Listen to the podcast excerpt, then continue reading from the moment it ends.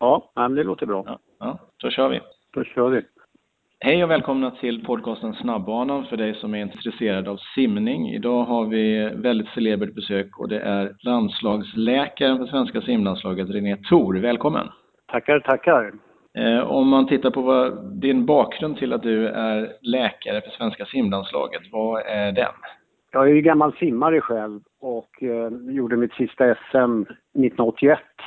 Sen var jag klubbledare i Neptun under 15-20 år och i den tidsepoken så visste Hasse Kronak vem jag var och Hasse Kronak han behövde en landslagsläkare 92 när han skulle åka på ett läger till, eller pre-camp till Barcelona. Och eh, egentligen på den vägen är det. Jag var inte med i Barcelona eh, för att man, man var rookie då och blev inte uttagen till OS. Men, men året efter var det ett EM i Sheffield på långbana som jag debuterade på. Och sen har jag varit ute på, ja jag tror att det är 46 internationella mästerskap sedan dess. Okej, okay. och du har även en bakgrund som mastersimmare, stämmer inte det? Jo, sen har jag då parallellt, jag simmade redan på 80-talet lite masters efter min simkarriär och sen har jag gått in så att säga med, med ja, när, när andan har fallit på så har jag gått in och kört lite då och då. Men jag ska väl säga och erkänna att, att masterskarriären och, och satsningen på masterskarriären har väl inte varit direkt seriös utan det är väl liksom lite på gammal gubbstyrka som man har simmat igenom. Oftast 50 bröst och sen en lagkapp. Det kanske finns ett muskelminne där någonstans som kommer ihåg hur man simmar? Ja, precis. Och det gör det definitivt. Det är, simning är ju det är som golfsvingen. Får man lära sig golfsvingen när man är sju år, då sitter den i hela livet. Lär man sig simma när man är sju år, då sitter det i hela livet. Absolut. Golf, eller golf och simminne och säkert höjdhopp och stavhopp och all, all fin koordination ska ju man få in före tio års ålder säkert. När vi hoppar in nu i frågorna som berör dig så kommer det förmodligen vara en del breda frågor. Med tanke på din läkarbakgrund så kommer du få svara på sånt som du kanske inte är specialist på men som du förmodligen har bättre koll på än en vanlig lekman, bara så vi vet det. Vi börjar lite med fysiologi. Vad är största skillnaden, ser du, på de som är simmare nu jämfört med kanske för 20 eller 30 år sedan? Ja, den absolut största skillnaden det är nog att, att simmarna nu tränar eh, mer brett.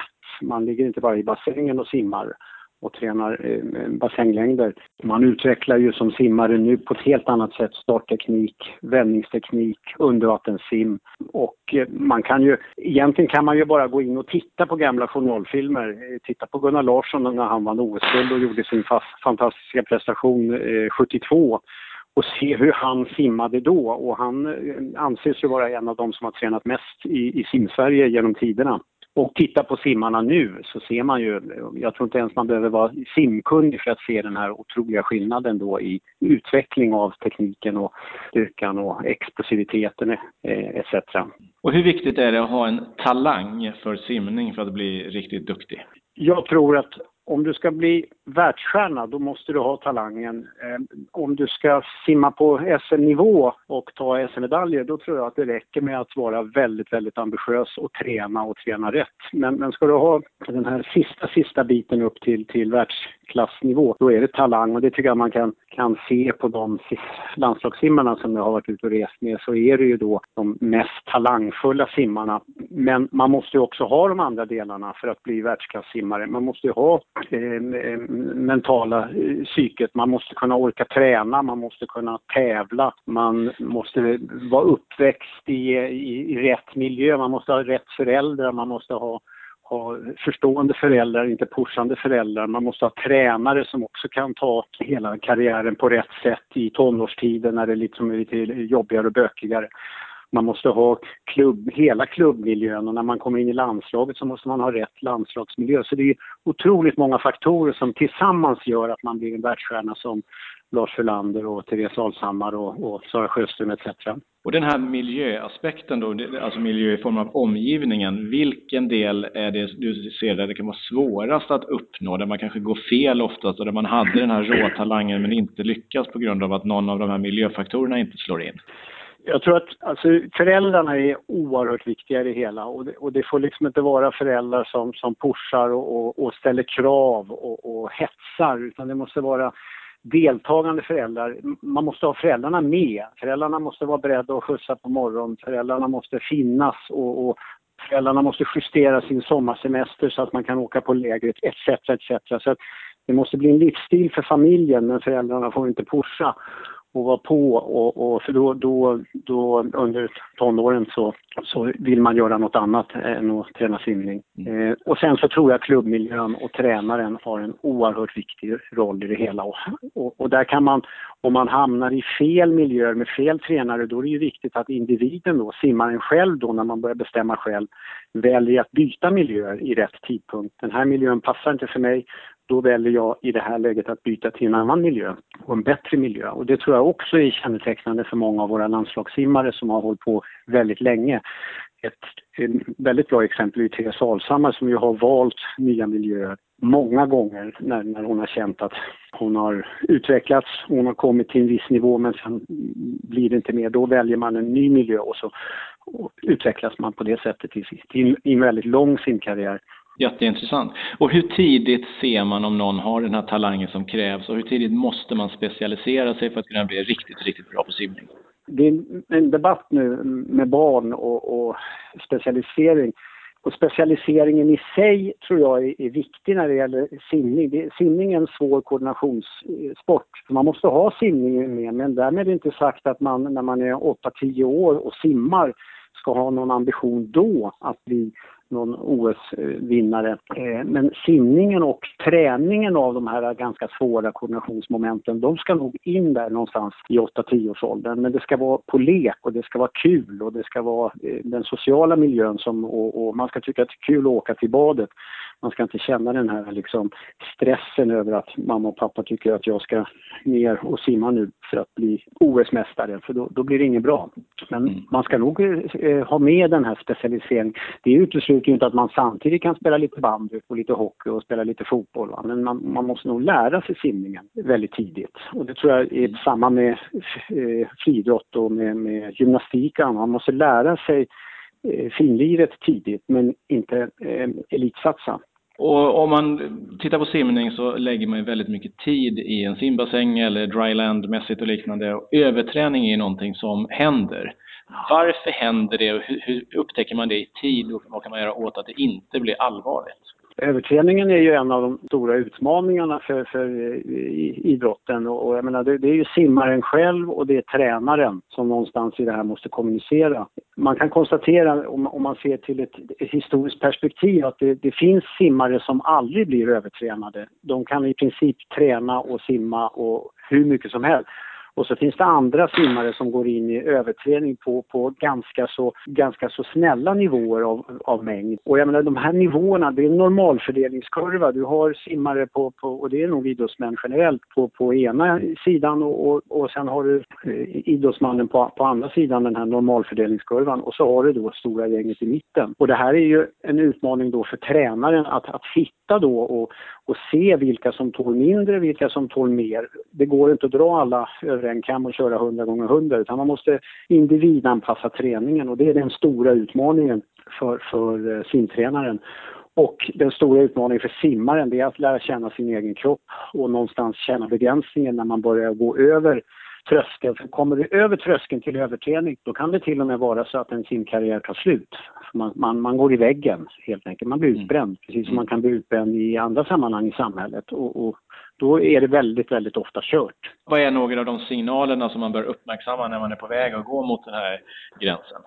Alltså, man känner sig trött, kroppen svarar inte på träningen, man får humörsvängningar, man blir irritabel, man, man i och med att man är trött i kroppen så, så drar man ner på farterna. Eh, man kan till och med bli aggressiv och man kan skälla på tränaren väldigt många av de här symptomen kan ju en tränare uppfatta som en attitydproblematik. Eh, eh, förr i tiden, jag vet inte om man använder det nu fortfarande, men då, då var det ju några i gänget som kallades myglare då. Och, och myglaren i sig då var sannolikt en simmare som liksom låg på, på, på överträningsnivå och kände själv att man var tvungen liksom att backa för att inte köra i väggen. Sen, sen finns det ju liksom extremerna på överträning, extremsymptomen, det är ju då de fysiska, fysiska symptomen. Man kan få yrsel och man eh, får sömnstörningar, koncentrationssvårigheter. Man kan till och med, ja det, det blir man alltså, infekterad i större omfattning va? för att det påverkar immunsystemet så att man får dra på sig infektioner. Och sen kan det påverka hormon, hormonvägen också. Vi har ju tjejer som då tränar så mycket som ju tappar sin mens. Och det är kanske inte någonting som man pratar om i vardagen och det är inte någonting som tjejen berättar för sin tränare och inte ens kanske till mamma och pappa. Men då är det ju allvarligt. Då har man gått väldigt långt i, i, i överträning. Om man fortsätter på den här lite tråkiga negativa sidan som vi bör uppmärksamma för att man inte ska nås av det. Skador, vilken är den vanligaste skadan bland simmare? I en viss tidpunkt av karriären när man liksom har lekt av sig och hittat koordinationsdelen och, och, och lärt sig att simma och så visar det sig att simning är intressant. Eh, det här är någonting som jag kan bli riktigt bra på. Då börjar man att simma mer någonstans när man börjar växa då i tonåren och, och i det läget så kan man ha då, då, växer man så att eh, muskulatur och, och, stabilitet inte riktigt hänger med så att man blir överrörlig. Och i, det, eh, i den fasen så kan det då, 14 till, grovt 14 till 17 år, så kan man då få eh, så kallad simaxel som då är ett symptom eller ett, ett, problem som man måste ta väldigt allvarligt och stanna upp och då titta, kanske göra lite justeringar i tekniken och, och, och framförallt också då stabilisera kroppen. Man måste liksom göra övningar och rörelser och, och rehabba för att man ska kunna tåla simning. Annars så går eh, simkarriären, den, den tar slut i annat fall. Mm. Om man inte sköter den här simaxeln. De simmarna som sen går vidare i karriären och kommer upp på landslagsnivå, de flesta har ju liksom klarat sig igenom hela den här problematiken. Men, men vi har landslagssimmare också som, som när de tränar för mycket och det blir för mycket belastningar på, på axlarna så, så, så reagerar och man får symptom och man får inflammation och man måste backa. Det är nog den, den så att säga, fysiolog, fysiologiska skada som ger mest eh, träningsfrånvaro. Samtidigt så tror jag ändå att generellt sett om du tittar på stora gruppen av, av simmare så är man borta från träningen mest på grund av infektioner helt enkelt. Förkylningar och, mm och allt sånt och allt vad det är, virusinfektioner och sånt. Mm. Och, och, det är ju då i sin tur kopplat väldigt mycket till hur man sköter sig. Vad skulle du säga där? För det känns som att det, inom simning så bör man ha en, en, ganska lång sekvens av att kunna träna hårt, oavsett om man är långdistansare eller inte, men ha en kontinuitet i det hela. Och när man då drar på sig infektioner så, så hackar man upp den där. Så att hålla sig frisk känns som en, en framgångsfaktor. Vad är de största delarna som gör att man blir sjuk? Är det brist på sömn eller vad är det? Ja, det är ju helheten. Och jag menar, det är ju helheten med, med de här basic-bitarna. Eh, eh Man måste äta rätt och äta tillräckligt och, och, och få i sig eh, eh, allt vad, vad, som är nödvändigt. Eh, man måste dricka och sköta vätskebalansen ordentligt både under träning och mellan träning. Man måste sova och, och, och sömnen har ju visat sig kanske vara den absolut viktigaste faktorn i det här. Sover man mindre än sex timmar så visar det sig, det finns till och med vetenskapliga studier på det, att man, man drabbas då av, av infektioner och eh, immunsystemet försämras och, och, och, man kommer in i onda cirklar också med sin, sin elitsatsning. Så att sömn eh, plus sex timmar, det är en normalfördelningskurva där också så det kan vara en viss variation. Det finns simmare som måste sova åtta timmar och mer. I annat fall blir man sjuk, men det finns säkert simmare som klarar sig på sex timmar. Och det tror jag faktiskt är den absolut viktigaste faktorn. Och sen är det ju då hela den här vardagen också, alltså att ha kontroll över sitt liv, stresskontroll. Vi lever ju i ett ganska så eh, körigt eh, samhälle nu med, och det ska bevakas här och det ska bevakas där och det är skola och det är jobb och allt. Och i det här så ska man ju då försöka träna och, och, träna och bli väldigt, väldigt bra. Och har man för mycket då stresspåslag och sånt så påverkar det också immunsystemet. Och man blir sjuk, man kommer in i negativa spiraler. I slutändan då blir det eh, för mycket träningsfrånvaro och, och, och så ramlar man bort liksom från det man kanske hade förhoppningar att gå in i med, med en resultatutveckling. Sov mycket, ät rätt och se till att lyssna på din kropp alltså. Ja, kort, ja. Kortfattat säger det. Det är en ja. helhet. Och jag menar äta och, och, och, och, dricka, det tror jag i och för sig som simmare. Man, man brukar nog ha det ganska bra för sig. Men, men sömnen, det är ju ett problem eh, faktiskt i vardagen nu. Inte minst i tonårstiden där det finns liksom annat med, med mobiltelefoner och, och, och plattor och, sånt så, så finns det för det som drar också på kvällar och nätter. Det gäller att komma till, till ro och till tjänst. Eh, det, var lätt, det var lättare när det bara var eh, TV1 och TV2 på TVn. Betydligt lättare, för då stängde man av tvn och så var det klart, gick man och la sig. Betydligt lättare på den tiden. I Sverige har vi varit förskonade till stort från dopingfall inom simningen. Är det för att simmarna är duktiga på att gömma dopningen eller gör man inte det i Sverige? Alltså I simning, och den tror jag att jag kan svara för ganska väl, så, så har vi inte den traditionen, det finns inte den kulturen. Nu, nu tror jag faktiskt att generellt sett i idrottssverige så har vi en, en väldigt bra kultur. Eh, vi, vi, är seriösa misstagsdoping kan hända men alltså det är ju oerhört sällan som, som eh, aktiva åker dit för uppsåt, alltså planera doping. Och i simning har vi inte ett enda fall historiskt eh, med eh, uppsåt, alltså någon simmare som medvetet har tagit ett otillåtet preparat för att bli bättre. Jag tror faktiskt att vi har tre eh, dopingfall historiskt i simning och det är tre fall med, med, med historiskt tidigare då ganska oskyldiga läkemedel med, med värktabletter och sånt som innehöll någon otillåten substans och som man fick i sig av misstag då, pappas tabletter. Simning är oerhört seriöst. Jag tror att vi kan känna en trygghet även eh, fortsättningsvis. Det kan, det är misstagen och där, där pratar man mycket då dels om vissa läkemedel va, men också att vara försiktig med kosttillskott Eh, och undvika internetbeställningar och amerikanska produkter etc.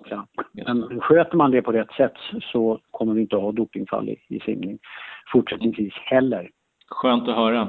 Eh, vi går vidare och pratar lite tävlingssimning här. OS-finalerna nästa år i Rio kommer att gå klockan 10 på kvällen. Hur kommer det att påverka simmarna med deras eh, performance och prestation med tanke på att det är så sent och dygnsrytm och liknande? Ja, det, det är intressant det där. Eh, alltså egentligen så blir det ju då så att, att det är lika för alla. Så att alla OS-deltagare som kommer till OS-byn kommer, alla simmarna kommer att ha de här eh, tiderna.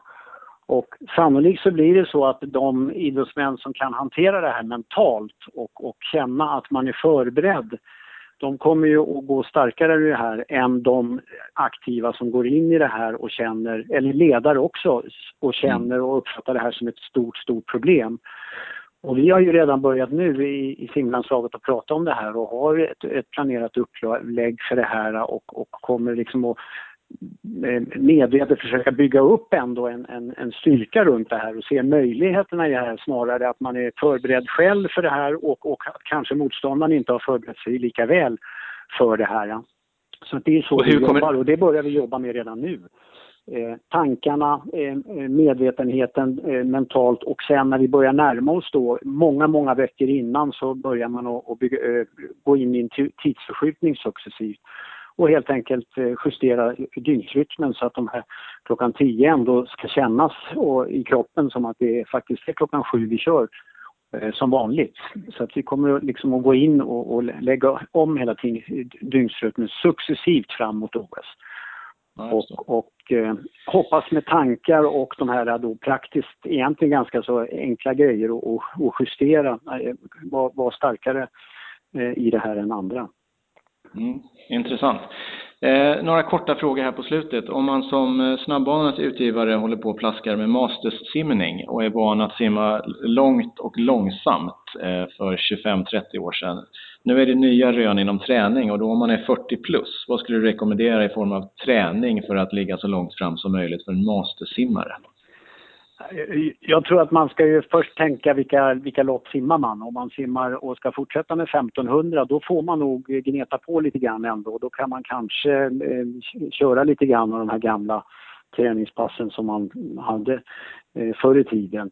Men jag tror att som mastersimmare så, så när man själv var aktiv och, och, då är vi tillbaka där vi började lite grann med Gunnar Larsson och, och vändningar och starter och alla de här delarna, undervattenssimmet så om man som mastersimmare då kan tänka de här tankarna hur viktigt det är med en, en bra start och komma in i streamline och få en bra fart under vattnet med ett med kick och ett bra undervattensarbete.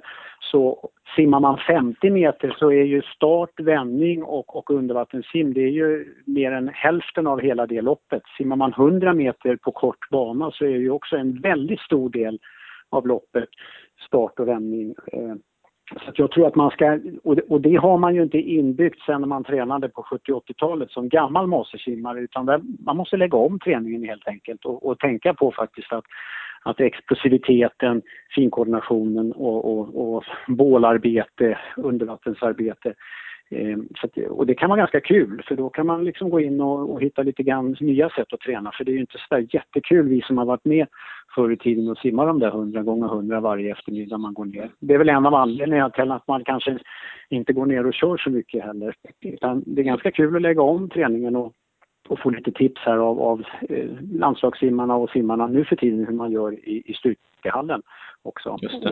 Och, och, då kan det bli ganska kul att vara mastersimmare hitta lite nya grejer. Ja, bra. Be behöver man ha vilodagar eller är det overrated?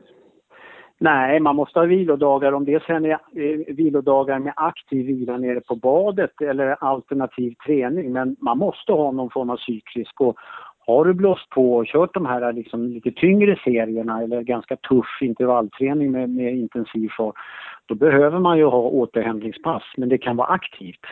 Men att man får hålla igen. Det går inte att bomba på sju dagar i veckan. Vem tycker du att jag ska intervjua i den här podcasten som handlar om, handlar om simning?